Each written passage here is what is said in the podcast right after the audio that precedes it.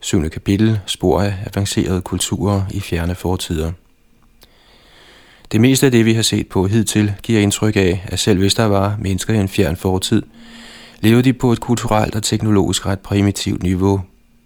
Det nærliggende spørgsmål er, at hvis mennesker havde så lang tid til at udvikle sig i, hvorfor finder man da ikke spor af meget fremskredne civilisationer?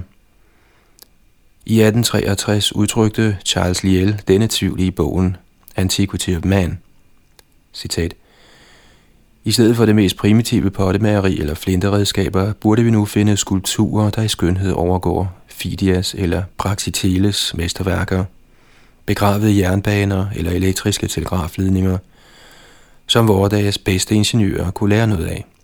Astronomiske instrumenter og mikroskoper af en mere avanceret konstruktion end nu kendt i Europa og andre tegn på fuldendt kunst og videnskab. Citat slut. Følgende eksempler lever ikke helt op til dette, men nogle af tingene antyder alligevel overraskende niveauer af civilisation. Ikke kun er nogle af genstandene langt mere avancerede end stenredskaber, men mange dukker også op i geologiske sammenhænge, der er væsentligt ældre end det, vi hidtil har set på. Med få undtagelser stammer disse gådefulde fund ikke fra videnskabelige kilder, og ofte er selve genstanden ikke til at opspore, da de ikke er bevaret for eftertiden på almindelige naturhistoriske museer. Vi er usikre på, hvor stor betydning man bør tillægge disse fund, men nævner dem af hensyn til fuldstændigheden.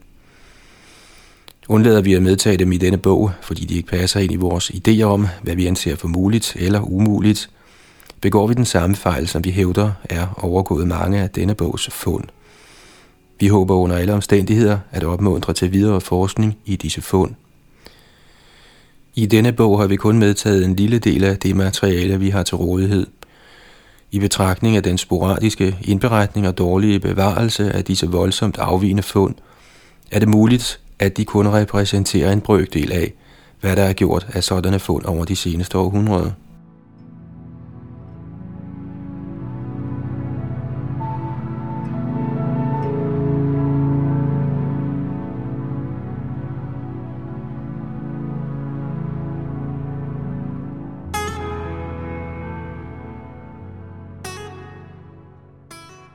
Kulturgenstande fra Aix-en-Provence, Frankrig. I bogen Mineralogi fortalte Greve Bournon om et interessant fund, der var gjort af nogle franske arbejdere sidst i 1700-tallet. I sin beskrivelse af detaljerne om fundet skrev Bournon, citat, I årene 1786, 87 og 88 var man nær Aix-en-Provence i Frankrig i færd med at bryde sten til genopførelse af Palace de Justice – Stenen var en dybt grålig kalksten af den slags, der er bløde, når de kommer fra stenbruddet, men hærder i kontakt med luften. Lagene var skilt fra hinanden af aflejringer af sand blandet med kalkholdigt ler. De første lag, der blev brudt, viste ingen tegn på fremmede elementer, men efter at arbejderne havde fjernet de første 10 lag, blev de overrasket over at opdage, da de fjernede det 11., at overfladen under det i en dybde på 40 eller 50 fod, der svarer til 13-16 meter, var dækket af skaller. De gravede også stenene væk i dette lag, og da de gik i gang med at fjerne et lag af leret sand, der adskilte det 11. lag fra det 12., fandt de stumper af søjler og brudstykker af halvt forarbejdet sten, der var helt identiske med stenene i stenbruddet. Ydermere fandt de mønter, skafter til hamre og andre redskaber eller stumper af redskaber.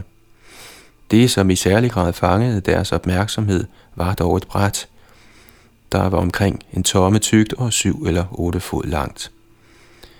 De var brækket i mange stykker, hvoraf ingen manglede, og det var muligt at sætte dem sammen igen, et efter et, og genskabe brættets eller pladens oprindelige form, som var den et slags bræt, der bruges af murer og stenbrudsarbejdere – det var slidt på samme måde, afrundet og bølget langs kanterne.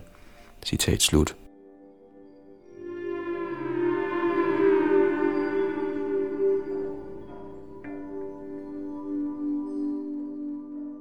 Greve Bonon fortsatte sin beskrivelse. Citat. Stenene, der var helt eller delvist forarbejdet, havde overhovedet ikke ændret sig, men stumperne af brættet og træredskaberne var forvandlet til agat af en meget fin og smuk farve. Her står vi altså en dybde på 50 fod og dækket med 11 lag kalksten med sporene af et arbejde, der var gjort ved menneskets hånd. Efter alt at dømme så det ud til, at arbejdet var gjort på stedet, hvor sporene fandtes.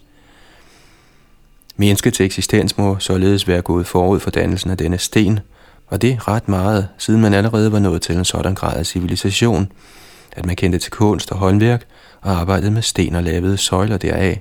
Citat slut. Denne passage stammer fra American Journal of Science i 1820. Sandsynligvis ville et sådan referat aldrig blive bragt i et videnskabeligt tidsskrift i dag. Nutidens forskere kan simpelthen ikke tage den slags fund alvorligt.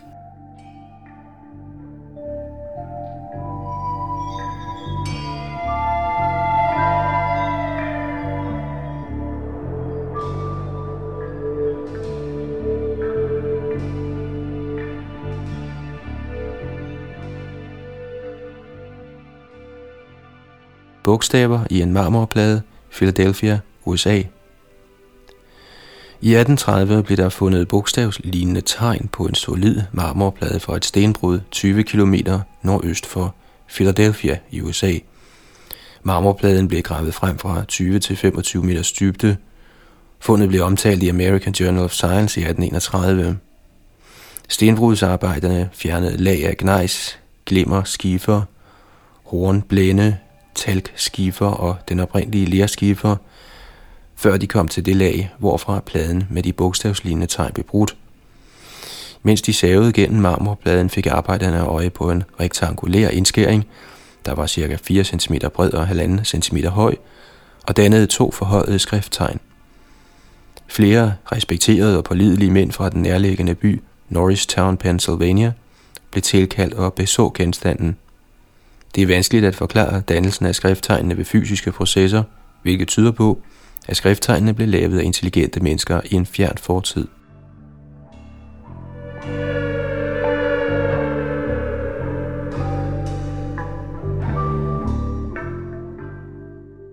Søm i sandsten fra Devon, Skotland. I 1844 indberettede Sir David Brewster, at et søm var fundet solidt indlejret i en sandsten fra stenbruddet i King Goody, Millenfield i Skotland. Dr. A.W. Med fra The British Geological Survey skrev til os i 1985, at denne sandsten er, citat, Lower Old Red Sandstone Age, citat slut.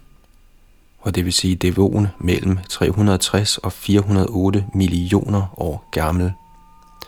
Brewster var en berømt skotsk fysiker, der var en af grundlæggerne af The British Association for the Advancement of Science og bidrog til udviklingen af optik. I sin redegørelse til The British Association for the Advancement of Science skrev Brewster, citat, Stenene i stenbruddet i King Goody består skiftevis af lag af hård sten og moræneler. Bænkene varierer i tykkelse fra 6 tommer op til 6 fod. Den bestemte bænk, som sømmet blev fundet i, var 9 tommer tyk, og da den rå stenblok blev rengjort, fandt man sømmet, der stak omkring en halv tomme. Temmelig meget af det var oppe af rust, ned i moræneleret, imens resten af sømmet lå langs med stenens overflade, indtil en tomme fra hovedet, hvor sømmet gik ned i selve stenen. Citat slut. At sømmets hoved var indkapslet i sandsten, ser ud til at udelukke, at sømmet var slået ind i stenen, efter den var brudt.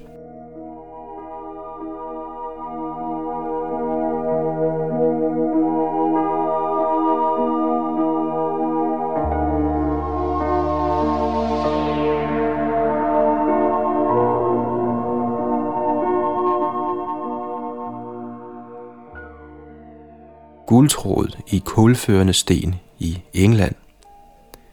Den 22. juni 1884 bragte London Times denne mærkværdige notits.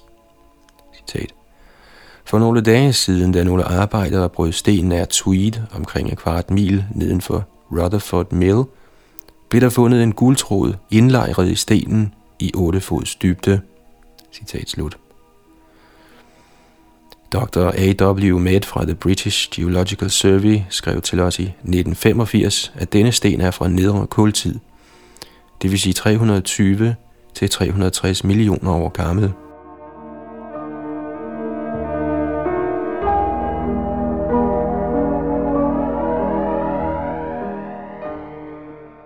prækambrisk metalvase fra Dorchester, Massachusetts, USA.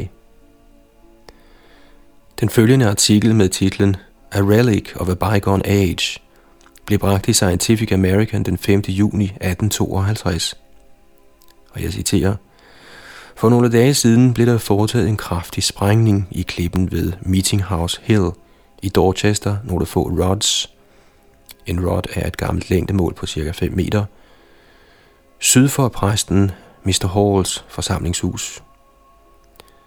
Eksplosionen slyngede en stor mængde klippestykker ud, blandt hvilke nogle vejede flere tons og spredte stumper i alle retninger.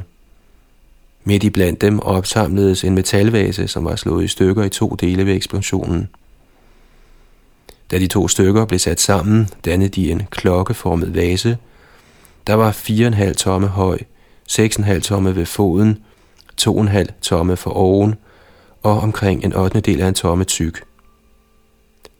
Hele vasen minder i farve om zink eller en legering, hvor der er en betragtelig andel sølv. På den side er der seks figurer eller en blomst, der er smukt indlagt med rent sølv.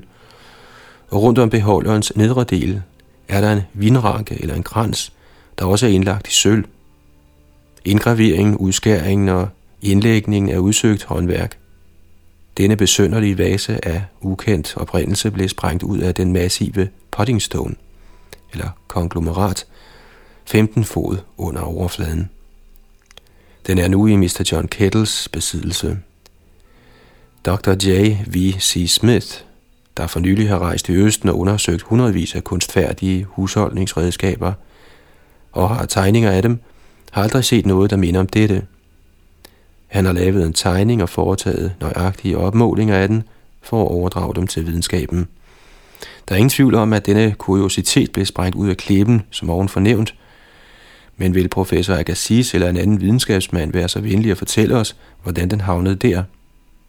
Det hele er værd at undersøge, da der intet bedrag er i sagen. Citat slut. Ifølge det nyeste oversigtskort fra US Geological Survey over Boston-Dorchester-området, er konglomeratet, der nu kaldes Roxbury-konglomeratet, fra prækambrium, der ifølge gængs opfattelse markerer starten på det flercellede liv. Men i vasen fra Dorchester har vi tegn på tilstedeværelsen af fingersnille metalkunstnere i Nordamerika over 600 millioner år før Leif den Lykkelige tid.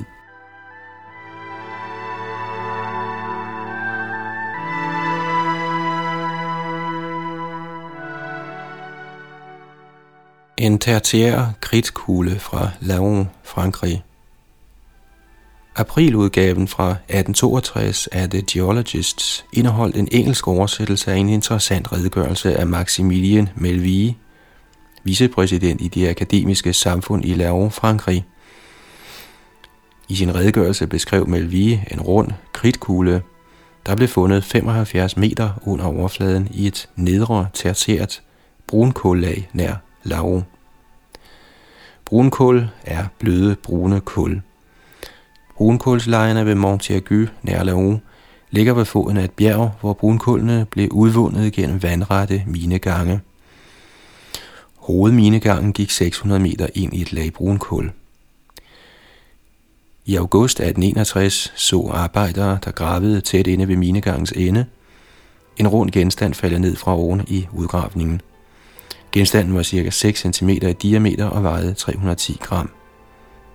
Melvi skrev, citat, De undersøgte, hvor i laget den havde ligget, og de kunne sige, at den ikke kom fra brunkålene, men var indlejret, hvor brunkålet dannede skagtens loft, hvor dens aftryk kunne ses. Citat slut. Arbejderne gav kridtkuglen til en doktor Lejeune, der underrettede Melvi. Melvi skrev videre, citat, Flere gange før dette fund havde arbejderne i stenbruddet fortalt mig, at de mange gange havde fundet træstykker, der var forvandlet til sten. og som havde tegn på menneskeligt arbejde. Jeg fortryder nu inderligt, at jeg ikke bad om at se disse, men indtil nu troede jeg ikke på, at noget sådan var muligt. Citat slut. Ifølge Melvi kunne kridtkuglen umuligt være et falsum. Citat. Den er virkelig gennemtrængt i over 4 femtedele af sin højde af en sort, kulagtig farve, der i toppen går over i en gul cirkel, og som tydeligvis skyldes berøringen med brunkullet, hvor den så længe havde opholdt sig. Den øverste del, der var i berøring med skallet, har derimod bevaret sin naturlige mathvide farve for kridtet. Hvad angår bjergarten, hvor den blev fundet, kan jeg bekræfte, at den er fuldstændig urørt og har overhovedet ingen tegn på udgravning.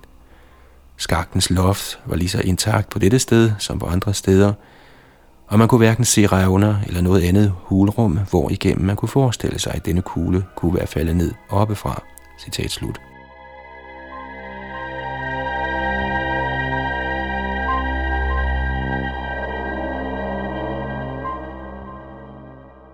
Hvad angår menneskelig forarbejdning af krigkuglen, var Melvie forsigtig. Han skrev, citat, Selvom fundet er veldokumenteret, vil jeg ikke på grundlag af dette ene fænomen drage så voldsom en konklusion, at mennesket var samtidigt med brunkullet i Paris-bækkenet. Mit eneste formål med at skrive dette er at give kendskab til et fund, der er lige så interessant som det er gådefuldt, uanset hvad man kan slutte deraf, og uden at ville give mig ud for at ville komme med nogen forklaring. Jeg stiller mig tilfreds med at overgive det til videnskaben, og jeg afholder mig fra at danne mig en mening i denne henseende, indtil yderligere fund sætter mig i stand til bedre at vurdere fundet i Montiacu. Citat slut. Geologys redaktør skrev, citat, Vi mener, det var en klog beslutning, at han afholdt sig fra at tidsfæste menneskets alder tilbage i Paris-bækkenes nedre tertiær, uden yderligere beviser, citat slut. I 1883 foreslog Gabriel de Mortier, at et stykke hvidt kridt var blevet rullet af bølgerne i tertiærhavet, indtil det var kuglerundt og derefter var blevet liggende, hvor det blev fundet. Dette er dog usandsynligt. For det første havde kuglen træk, der ikke passer med denne forklaring. Melvi fortalte, citat, Tre store humpler med skarpe vinkler fortæller, at den under forarbejdningen sad fast på den stenblok, som den blev lavet ud af, og at den først var skilt herfra, da den var færdig. Citat slut. Hvis bølgernes rulen er forklaring på genstandens runde form, skulle de også have afrundet de skarpe kanter, som Mette Vige beskrev. Ydermere er det sandsynligt, at et stykke kridt, der udsættes for bølgeaktivitet gennem længere tid, går i opløsning. De Mortier fremførte, at kuglen blev fundet i et lag fra nedre Eocen. Hvis mennesker lavede kuglen, må der have været mennesker i Frankrig for 45 til 55 millioner år siden. Hvor mærkeligt dette end kan synes for den normale evolutionsopfattelse, er det i tråd med fundene i denne bog.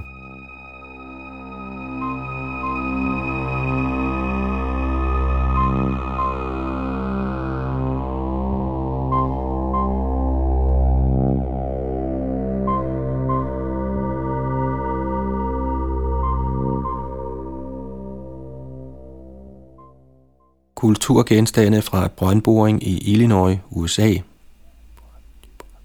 William E. Dubois fra The Smithsonian Institution indberettede i 1871 fundet af flere menneskefremstillede genstande, der var fundet på store dybder i Illinois. Den første genstand var tilsyneladende en kovermønt fra Lawn Ridge i Marshall County, Illinois. I et brev til det Smithsonian Institution skrev J.W. Moffitt i august 1870, at han borede en brønd med et almindeligt jordbor. Da Moffitt trak jordbordet op fra 37,5 meters dybde, fandt han den møntlignende genstand på jordbordet. Moffitt borede ned gennem følgende lag. 1 meter jordmuld, 3 meter gult ler, 11 meter blåt ler, 1,2 meter ler, sand og grus, 6,4 meter blårødt ler, 3 meter brun al, 0,6 meter planteholdigt muld, 0,7 meter gult ler, 0,6 meter gul al og 7 meter blandet ler. I 1881 beskrev A. Winchell også mønten. Winchell citerede et brev fra W. H. Wilmot, der opregnede en lavfølge, der afveg en smule fra Moffits. Wilmot fortalte, at den tilsyneladende mønt var fundet i en brøndboring i en dybde på 34 meter i stedet for 37,5 meter. Hvis man holder sig til Winchells lavfølge, blev lagene i 34 meters dybde ifølge det Illinois State Geological Survey dannet under mellemistiden Yarmouthian for mellem 200.000 og 400.000 år siden. W.E. Dubois skrev, at kvasimønten var, citat, polygon og tæt på at være cirkelrund, citat slut, og havde primitivt afbildede figurer og inskriptioner på begge sider. Inskriptionerne var på et sprog, som Dubois ikke kendte, og kvasimøntens udseende lignede ingen kendt mønt. Dubois sluttede, at mønten måtte være fremstillet på et maskinværksted. I betragtning af dens ensartede tykkelse skrev han, at mønten må være, citat, gået med en valsemølle, og hvis indianerne i gammel tid havde sådan en maskine, må det have været i forhistorisk tid, citat slut. Ydermere fortalte Dubois, at mønten måtte være klippet til med en saks eller mejsel, og de skarpe kanter filet til. Kvasi i mønten tyder på eksistensen af en civilisation for mindst 200.000 år siden i Nordamerika. Alligevel mener man generelt ikke, at væsener, der er intelligente nok til at lave og bruge mønter, Homo sapiens sapiens, levede meget før end for 100.000 år siden. Normalt mener man, at metalmønter første gang blev brugt i Mellemøsten omkring 800 før Kristus.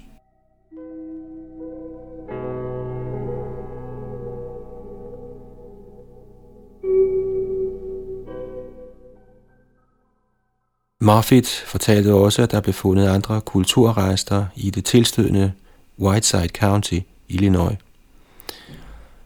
I en dybde på 36 meter fandt arbejdere, citat, en stor koverring eller samle bøsning i stil med dem, der bruges på rundholder på skibe i vore dage.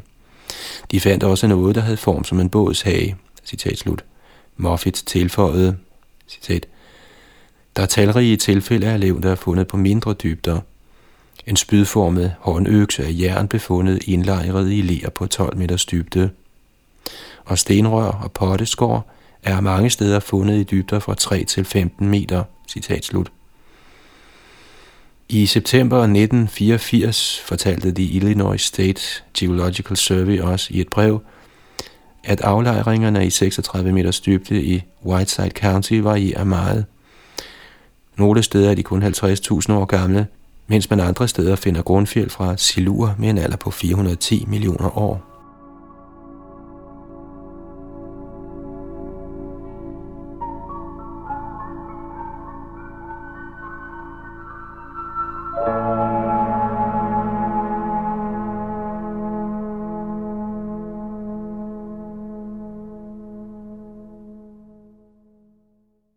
lerstatue fra Nampa, Idaho, USA. En lille statue af et menneske, dygtigt formet i ler, blev fundet i 1889 i Nampa, Idaho. Statuetten kom fra en 100 meter dyb brøndboring. I 1912 skrev G.F. Wright, citat, Protokollen for brønden viser, at for at komme ned til den aflejring, hvorfra statuen blev bragt op, havde de gennemboret først omkring 15 meter muljord, så 4,5 meter basalt, og derefter kom de igennem skiftende lag af ler og kviksand, ned til en dybde på omkring 100 meter, hvor handspand begyndte at komme op med talrige lerkugler, hvoraf nogle var over 5 cm i diameter og dækket med jernoxid. I den nedre del af dette lag var der tegn på en begravet jordoverflade, over hvilken der havde været en smule ophobning af muld med planterester. Det var på dette sted, at den foreliggende statue kom op fra en dybde på 106 meter. Omkring en meter længere nede støtte vi på sandsten. Citat slut. Hvad angår statuetten, bemærkede Wright, citat, den foreliggende statue er lavet af samme materiale som nævnte lerkugler. Den er omkring halvanden tomme høj og bemærkelsesværdig for den fuldendthed, med hvilken den gengiver den menneskelige form. Det er en kvindelig skikkelse, og de livagtige træk kan måle sig med den klassiske kunst. Citat slut. Da genstanden blev forelagt professor F. W. Putnam, skrev Wright, gjorde han med det samme opmærksom på belægningen af jern på overfladen som tegn på et relikvi af betragtelig alder. På beskyttede steder havde den pletter af vandfrit rødt jernoxid, som ikke kunne have været der, hvis den var forfalsket. Da jeg besøgte lokaliteten i 1890, gjorde jeg mig ekstra umage, da jeg stod på stedet med at sammenligne misfarvningen på statuen med lirkuglerne, der stadig kunne findes mellem det opgravede materiale fra brønden, og fastslog, at det næsten var så identisk, som det overhovedet var muligt. Den yderligere bekræftelse sammen med de meget tilfredsstillende beviser, som de, der gjorde fundet, er kommet med, og som er bekræftet af Mr. G.M. Cumming fra Boston, der på det tidspunkt var tilsynsførende med den afdeling af The Oregon Short Line Railroad, og som kendte alle de involverede og var fremme på stedet en dag eller to efter fundet, fastslog fundets ægthed hinsides al rimelig tvivl. Oven i disse beviser kan også tilføjes genstandenes generelle overensstemmelse med andre menneskerelikvier, der er fundet under lave aflejringer langs Stillehavskysten. Ved en sammenligning kan man ikke undgå at blive slået over dens lighed med de mange Aurignacienne-statuetter, der er blevet fundet i forhistoriske huler i Frankrig, Belgien og Mæren. Specielt slående er ligheden med Venus Impudica fra Logerie Bas. Citat slut. Statuen fra Nampa minder også om den berømte Venus fra Willendorf, der menes at være 30.000 år gammel.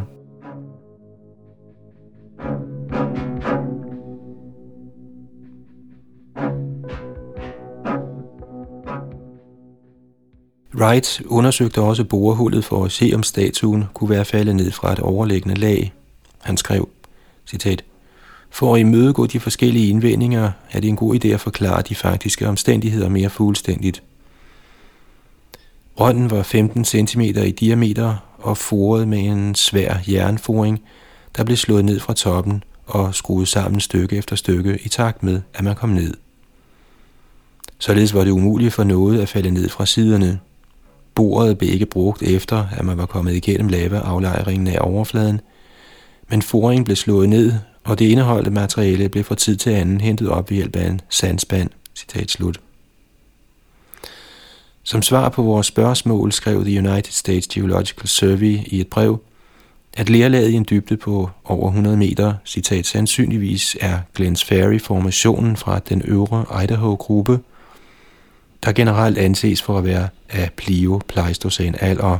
Citat slut. Basalten over Glens Ferry-formationen anses for at være mellem pleistocæn.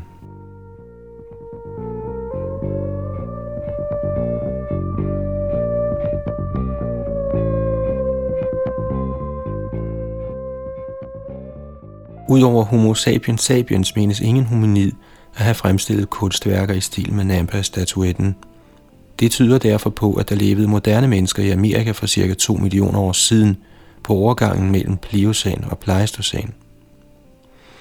At Nampa-statuetten strider voldsomt mod den evolutionære opfattelse, blev bemærket af W.H. Holmes fra The Smithsonian Institution.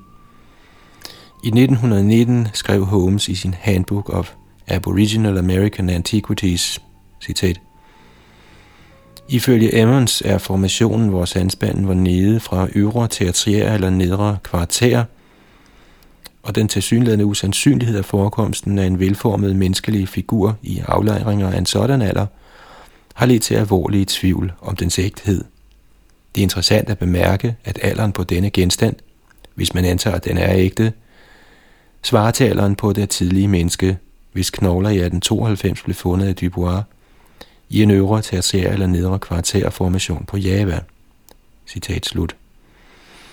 Her har vi endnu et eksempel på, hvordan fundet af Java-mennesket, der i sig selv er meget tvivlsomt, blev brugt til at afvise beviser for moderne mennesker i meget gamle tider. Evolutionshypotesen var til synlædende så privilegieret, at alle fund, der modsagde den, automatisk kunne forkastes.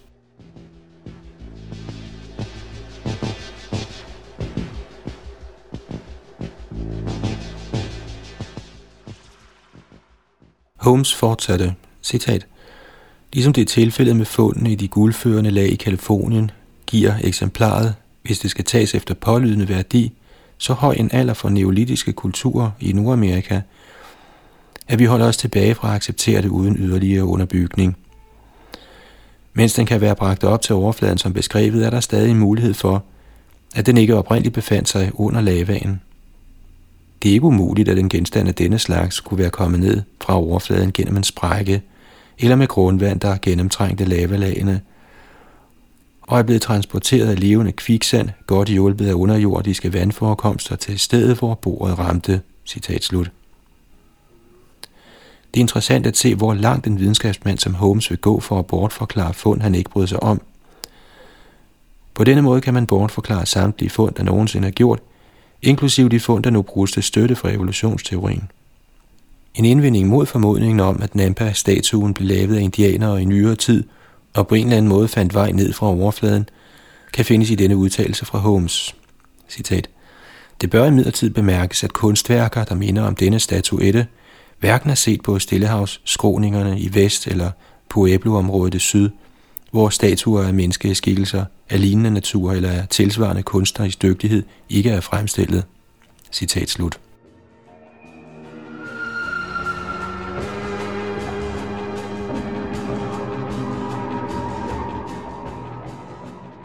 Guldkæde i kul i Morrisonville, Illinois, USA.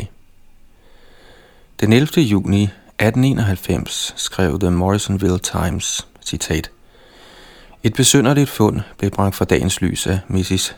S.W. Kolb sidste tirsdag morgen.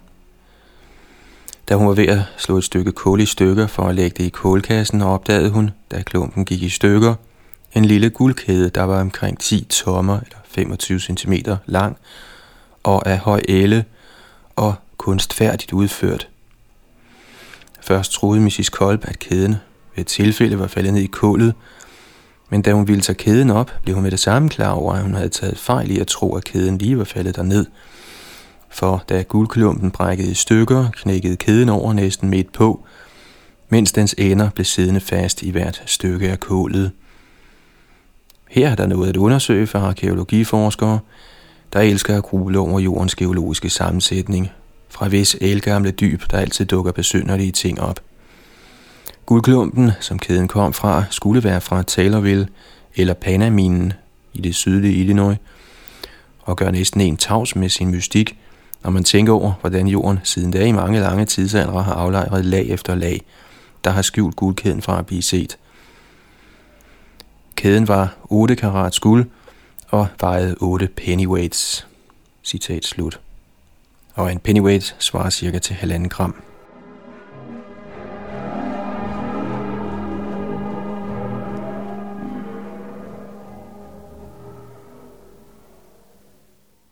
I et brev til Ron Calais skrev Mrs. Vernon W. Lore, der indtil for nylig var udgiver af The Morrisonville Times, citat, Mr. Kolb var redaktør og udgiver af The Times i 1891. Mrs. Kolb, der gjorde fundet, flyttede til Taylorville efter hans død, giftede sig igen og døde den 3. februar 1959. Citat slut.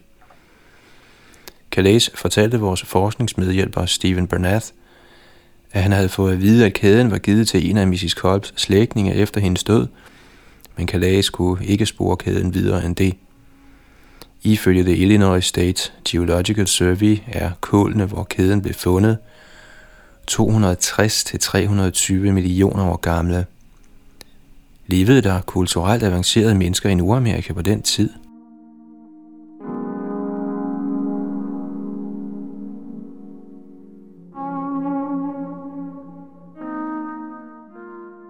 Udskåret sten fra Lee kulmine nær Webster, Iowa, USA – den 2. april 1897 skrev Daily News i Omaha, Nebraska, i en artikel med titlen Carved Stone Buried in a Mine, om en kulturgenstand fra en mine nær Webster City, Iowa. Artiklen fortalte, og jeg citerer, mens en af minearbejderne brød kul i dag i lige kulmine i 130 fods dybde, der svarer til 40 meter, faldt han over et stykke klippe, der forbløffede ham, og hvis tilstedeværelse i bunden af kulminen han ikke kunne gøre rede for. Stenen er en mørkegrå farve og omkring to fod lang, en fod bred og fire tommer tyk. På stenens overflade, der er meget hård, er der tegnet linjer, der danner fuldendte ruder. I midten af hver rude er der et pænt ansigt af en gammel mand, der har en ejendomlig fordybning i panden. Dette går igen på alle billederne, som alle påfaldende ligner hinanden. Alle ansigterne undtagen to ser til højre. Hvordan stenen har fundet sin nuværende plads under sandstens laget i en dybde på 130 fod, vil minearbejderne ikke forsøge at svare på. Minearbejderne er sikre på, at jorden aldrig havde været forstyrret på det sted, hvor stenen blev fundet. Citat slut. En forespørgsel til Iowa State Historical Preservation and Office of State Archaeology på University of Iowa bragte intet nyt. Ligekålene er sandsynligvis fra kultiden.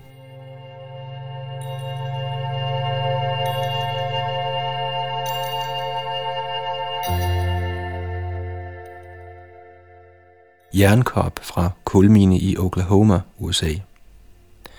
Den 10. januar 1949 sendte Robert Nordling et fotografi af en jernkop til Frank L. Marsh på Andrews University i Berrien Springs, Michigan. Nordling skrev, citat, Jeg besøgte en vens museum i det sydlige Missouri. Blandt sine kuriositeter havde han en jernkop, der ses på vedlagte foto. Citat slut. På det private museum var jernkoppen udstillet sammen med følgende beegede skriftlige erklæring fra Frank J. Kenwood i Sulphur Springs, Arkansas den 27. november 1948. Citat. Mens jeg arbejdede på elektricitetsværket i Thomas, Oklahoma i 1912, faldt jeg over en fast kulklump, som var for stor. Jeg slog den i stykker med en forhammer – dette jernkrus faldt ud fra midten og efterlod et aftryk, eller en form af kruset i kålstykket. Jim Stall, en ansat ved firmaet, bevidnede, at kullet blev slået i stykker og så kruset falde ud. Jeg sporede kullets oprindelse og fandt ud af, at det kom fra minen i Wilburton, Oklahoma. Citat slut. Ifølge Robert O'Fay fra Oklahoma Geological Survey er kullet fra Wilburton-minen omkring 312 millioner år gammelt. I 1966 sendte Mars billedet af koppen og den tilhørende korrespondence til Wilbert H. Rush, en biologiprofessor ved Concordia College i Ann Arbor, Michigan. Marsh skrev, citat, Vedlagt af brevet og fotografiet, som Robert Nordling sendte mig for snart 17 år siden – da et eller to år senere blev interesseret i denne kop, hvis størrelse kan anslås ved at sammenligne den med sædet på stolen, den står på, fik jeg at vide, at denne ven af Nordling var død, og hans lille museum spredt for alle vinde. Nordling vidste intet om, hvad der var sket med jernkoppen. Den mest rutinerede detektiv ville komme på prøve, hvis han skulle finde den. Hvis denne kop er, hvad man svor, at den var, er den i sandhed et meget vigtigt fund. Citat slut. Det er uheldigt, at fund som denne jernkop er tilbøjelig til at gå tabt, når de går fra hånd til hånd blandt folk, der ikke forstår deres vigtighed.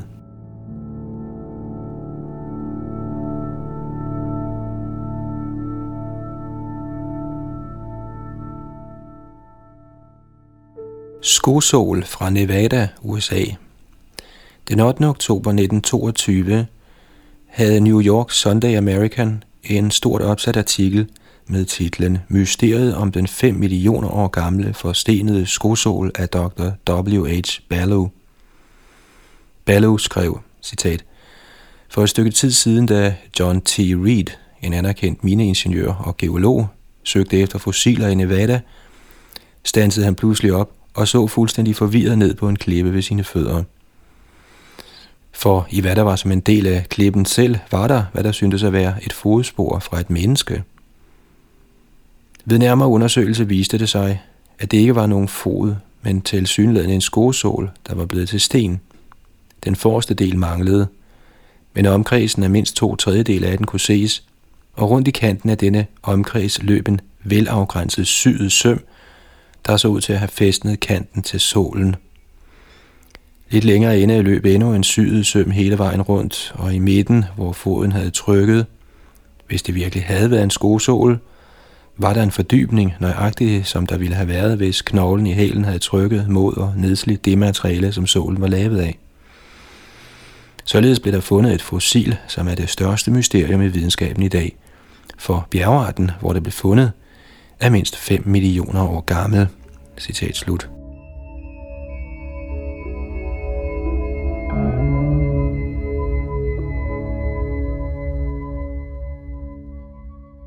Reed tog aftrykket med til New York, hvor han forsøgte at gøre andre videnskabsmænd interesserede.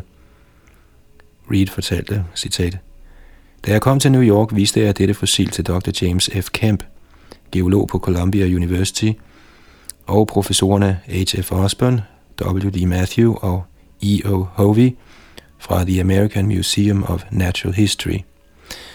Alle nåede samme konklusion, nemlig at det, citat, var den mest bemærkelsesværdige naturlige efterligning af en kunstig genstand, de nogensinde havde set. Citat slut. Disse specialister var enige om, at klæben var fra Trias, og Skumager sagde samstemmende, at det var en håndsyd sol.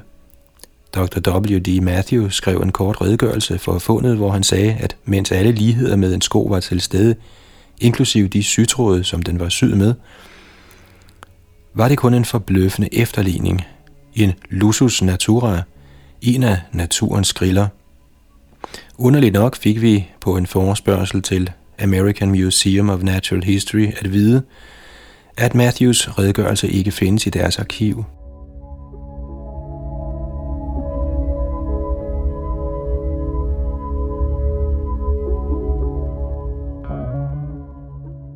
På trods af Matthews afvisning blev Reed ved, Citat. Jeg fik dernæst fat på en mikrofotograf og en kemisk analytiker ved Rockefeller Institute. For ikke at involvere instituttet, gik de udenfor og tog billeder af og analyserede stykket. Analyserne beviste hinsides alt tvivl, at skosålen havde gennemgået fossilering i Trias. Forstørrelserne af mikrofotografierne, der er 20 gange større end eksemplaret selv, viser i mindste detalje, hvordan sytrådene snor og drejer sig, og beviser afgørende, at skosålen ikke blot ligner en sådan, men afgjort er menneskeværk. Selv med det nøgne øje ser man tydeligt trådene og det absolut symmetriske omrids af skosålen. Inden for denne kant og parallelt med den er en linje, der ser ud til at være perforeret med huller som til syning. Jeg kan tilføje, at mindst to geologer, der en dag vil træde frem, har indrømmet, at skosålen er god nok, et ægte fossil i en klippe fra Trias. Citat slut. Trias bjergarten, der indeholdt den fossile skosål, anser man nu for at være meget ældre end de 5 millioner år, som Reed troede den var. Trias anslås nu generelt til 213 til 248 millioner år.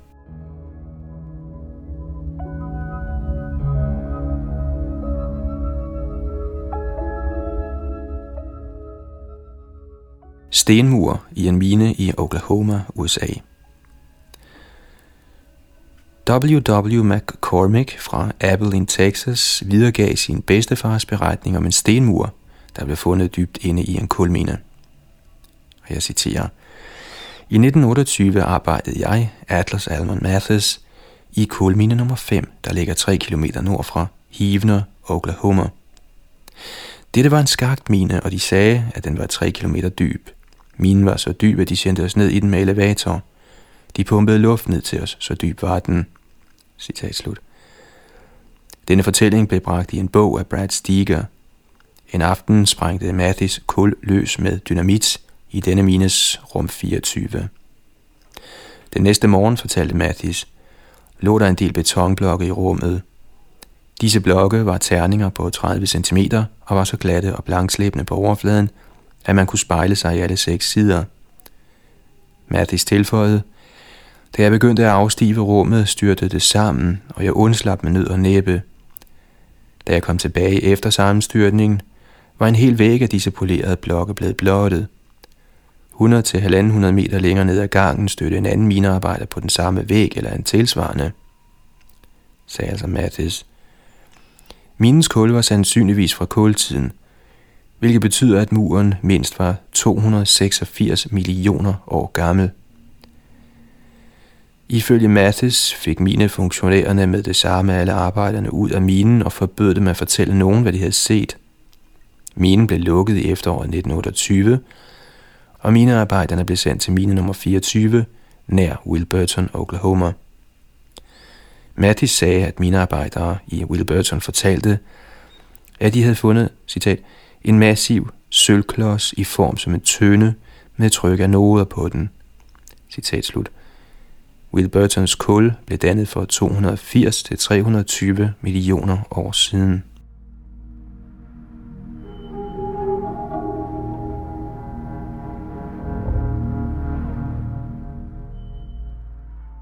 Sandt nok er der ikke mange beviser for disse bizarre historiers rigtighed. Men sådanne historier er i omløb, og vi tillader os at undre os over, hvor mange der er af dem, og om nogle af dem er sande.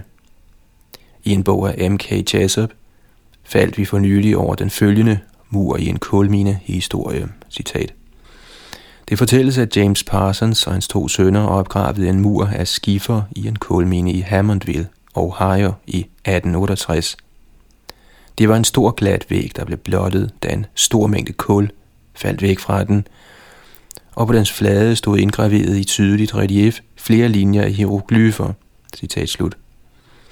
Selvfølgelig kan sådanne beretninger være rene løgnhistorier, men de kunne også føres på spor af en meget interessant forskning.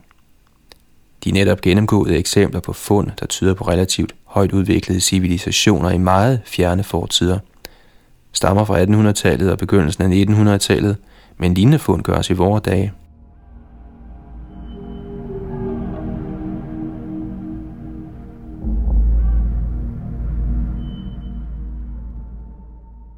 Metalrør fra kridtlag i Frankrig.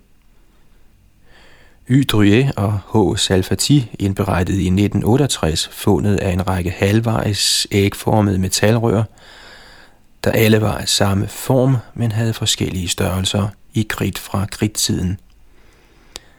Vores kilde er Ancient Man, A Handbook of Puzzling Artifacts af William R. Corliss.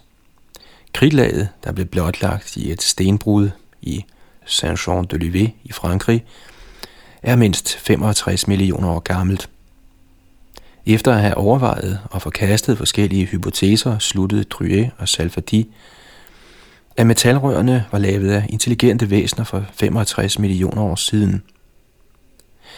I ønsket om at lære mere om dette fund, skrev vi til det geomorfologiske laboratorium ved Universitetet i Caen, som Druyet og Salfati skulle have overdraget deres fund til – men fik ikke noget svar. Vi opfordrer vores læsere til at videregive os enhver information, de har om dette eller lignende tilfælde, til fremtidige udgaver af denne bog.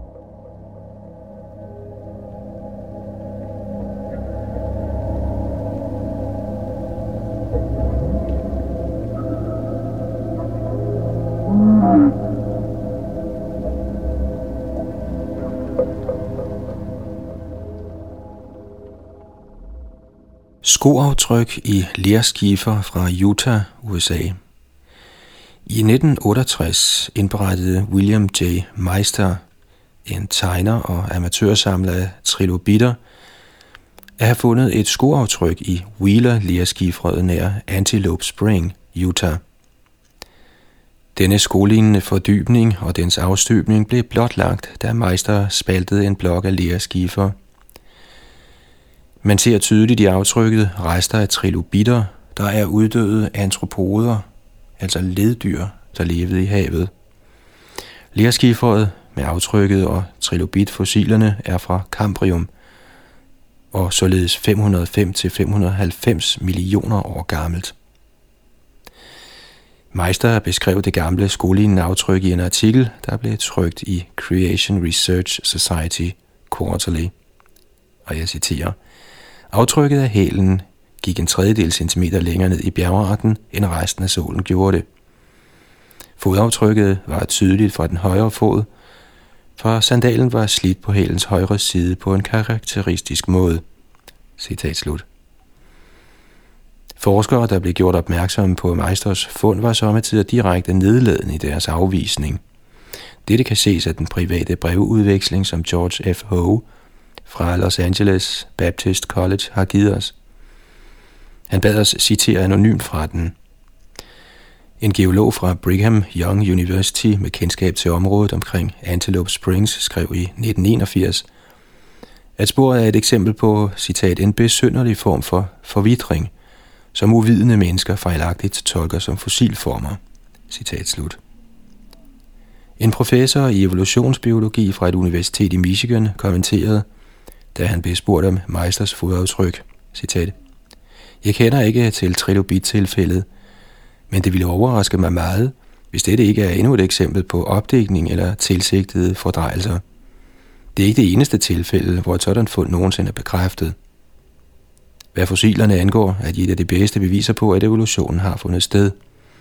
Jeg sætter kreationister og de, der tror på, at jorden er flad, i samme kategori.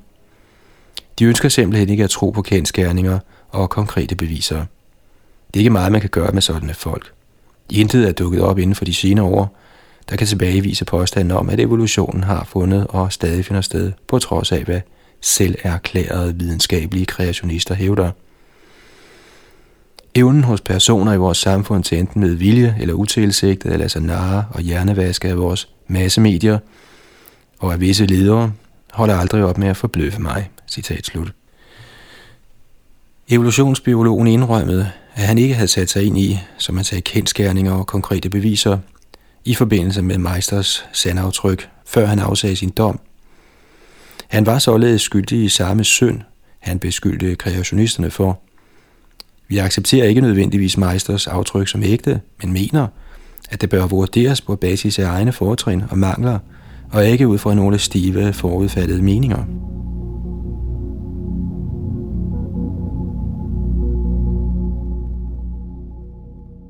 William Lee Stokes, biolog og geolog ved The University of Utah, undersøgte Meisters skoaftryk kort tid efter, at det var fundet.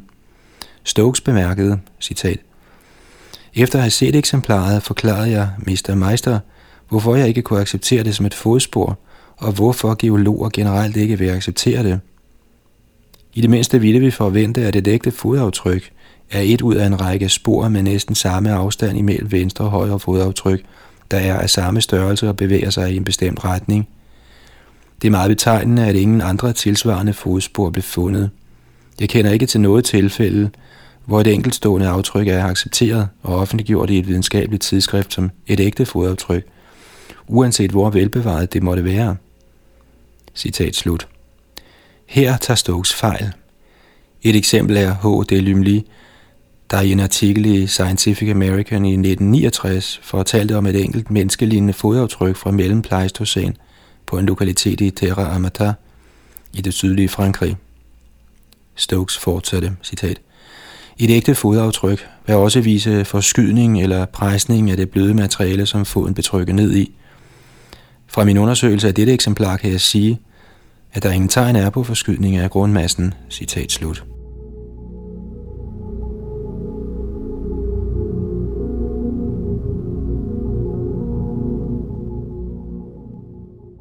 I 1984 besøgte en af os, Richard Thompson, meister i Utah. En nærmere besigtigelse af aftrykket viste, at der ikke var nogen åbenlys grund til ikke at acceptere det som ægte. Hvad angår deformation af grundmassen, afhænger det meget af grundmassens fasthed og beskaffenheden af det, der laver aftrykket. De runde former på en bar fod resulterer i mere skubben til side af grundmassen, end de skarpe kanter på sålerne på fodtøj. Vi har jagtet, at sko og sandaler kan efterlade meget skarpe aftryk i relativt fast, fugtigt strandsand, med meget lidt tegn på til sideskåben af grundmassen. Lierskifer, som er den bjergart, Meisters aftryk blev lavet i, blev lavet ved konsolidering af ler, mudder eller døn. Man kan undersøge kornstrukturen med et mikroskop i området omkring aftrykket for at afgøre, hvorvidt aftrykket skyldes tryk ovenfra eller ej. Stokes sluttede, at meistereksemplaret skyldtes afskalning, et naturligt brud i stenen, og skrev, at Geologiinstituttet på The University of Utah i sine samlinger havde flere eksempler på afskalninger, hvor nogle mindede om fodspor. Man er nødt til selv at se disse eksemplarer for at afgøre, om de virkelig minder om fodspor i den grad, som Meisters eksemplarer gør det. Formen på meisteraftrykket svarer næsten nøjagtigt til et aftryk af en moderne sko, som vores besigtigelse og computeranalyse viser det.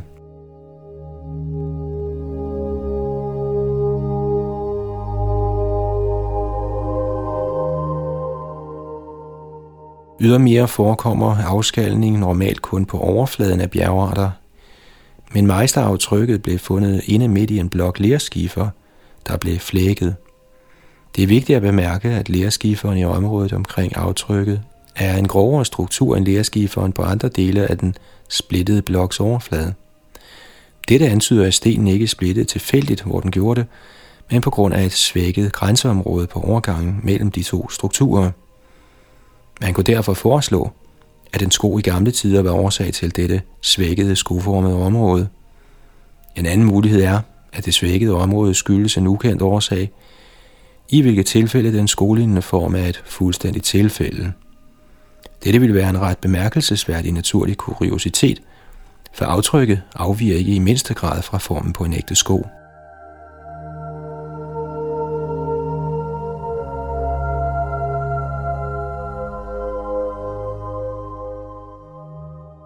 Kugle med riller fra Sydafrika – Inden for de sidste årtier har sydafrikanske minearbejdere fundet hundredvis af metalliske kugler, hvoraf i det mindste en har parallelle riller, der løber rundt om dens ækvator. Ifølge en artikel af J. Jimison er kuglerne af to slags, og jeg citerer, Den ene er massivt blåligt metal med hvide pletter, og den anden slags er en hul kugle, der indeholder et hvidt svampagtigt fyld. Citat slut. Rolf Marx, kurator på museet i Klerkstorp, Sydafrika, hvor nogle af kuglerne opbevares, bemærkede, citat, Kuglerne er et absolut mysterium. De ser ud til at være lavet af mennesker, men på det tidspunkt, hvor de fandt deres plads i denne bjergart, fandtes der intet intelligent liv. Det ligner intet, jeg nogensinde har set før. Citat slut. Vi skrev til Rolf Marx for at få mere at vide om kuglerne. Han svarede i et brev dateret den 12. september 1984, citat, Der er ikke udgivet noget videnskabeligt om kuglerne, men kendskærningerne er disse. De forekommer i pyrofylit, der brydes nær den lille by Ottersdal i den vestlige del af Transvaal. Denne pyrofylit er et temmelig blødt sekundært mineral, med en hårdhed på kun 3 på Mohs skala, og blev dannet ved sedimentering for omkring 2,8 milliarder år siden – på den anden side af kuglerne, der har en fibrøs opbygning indeni, med en skal udenom, meget hårdere og kan ikke rises, ikke engang med stål. Citat slut. Mos hårdhedsskala har navn efter Friedrich Mos, der udvalgte 10 mineraler som referencepunkter for relativ hårdhed, med talkum som det blødeste, 1, og diamant som det hårdeste, 10. I sit brev til os skrev Marx, at A Bischoff, en geologiprofessor ved Universitetet i Potchefstroom, fortalte ham, at kuglerne var, som man sagde, limonite concretions, som man kunne oversætte til brunjerns afsondringer. Brunjern er en slags jernmalm, og en concretion er en massiv kugleformet klippemasse, hvis dannelse skyldes naturlig sammenkitning af materiale omkring en kerne. Et problem med hypotesen om brunjerns afsondringer er metalkuglernes hårdhed. Som ovenfor nævnt kan de ikke rises med en stålspids, hvilket angiver, at de er særdeles hårde. Men brun jernsten har kun en hårdhed på 4-5,5 på Mohs skala, hvilket angiver en relativt lav hårdhed. En videre forekommer brunjerns afsondringer normalt kun samlet, ligesom en masse sæbebobler, der hænger sammen. De opstår normalt ikke isoleret og perfekt runde, som tilfældet er her – man finder dem heller ikke med parallelle riller i en ring rundt omkring deres ekvator. Lige nu er det kuglen med de tre parallelle riller, der interesserer os mest. Selv hvis det indrømmes, at kuglen er en brunjerns afsondring, må man fortsat gøre rede for de tre parallelle riller. I mangel på en tilfredsstillende naturlig forklaring er dette fund i nogen grad mystisk og åbner for muligheden af, at den sydafrikanske kugle med rillerne, der blev fundet i en 2,8 milliard år gammel mineaflejring – blev fremstillet af et intelligent væsen.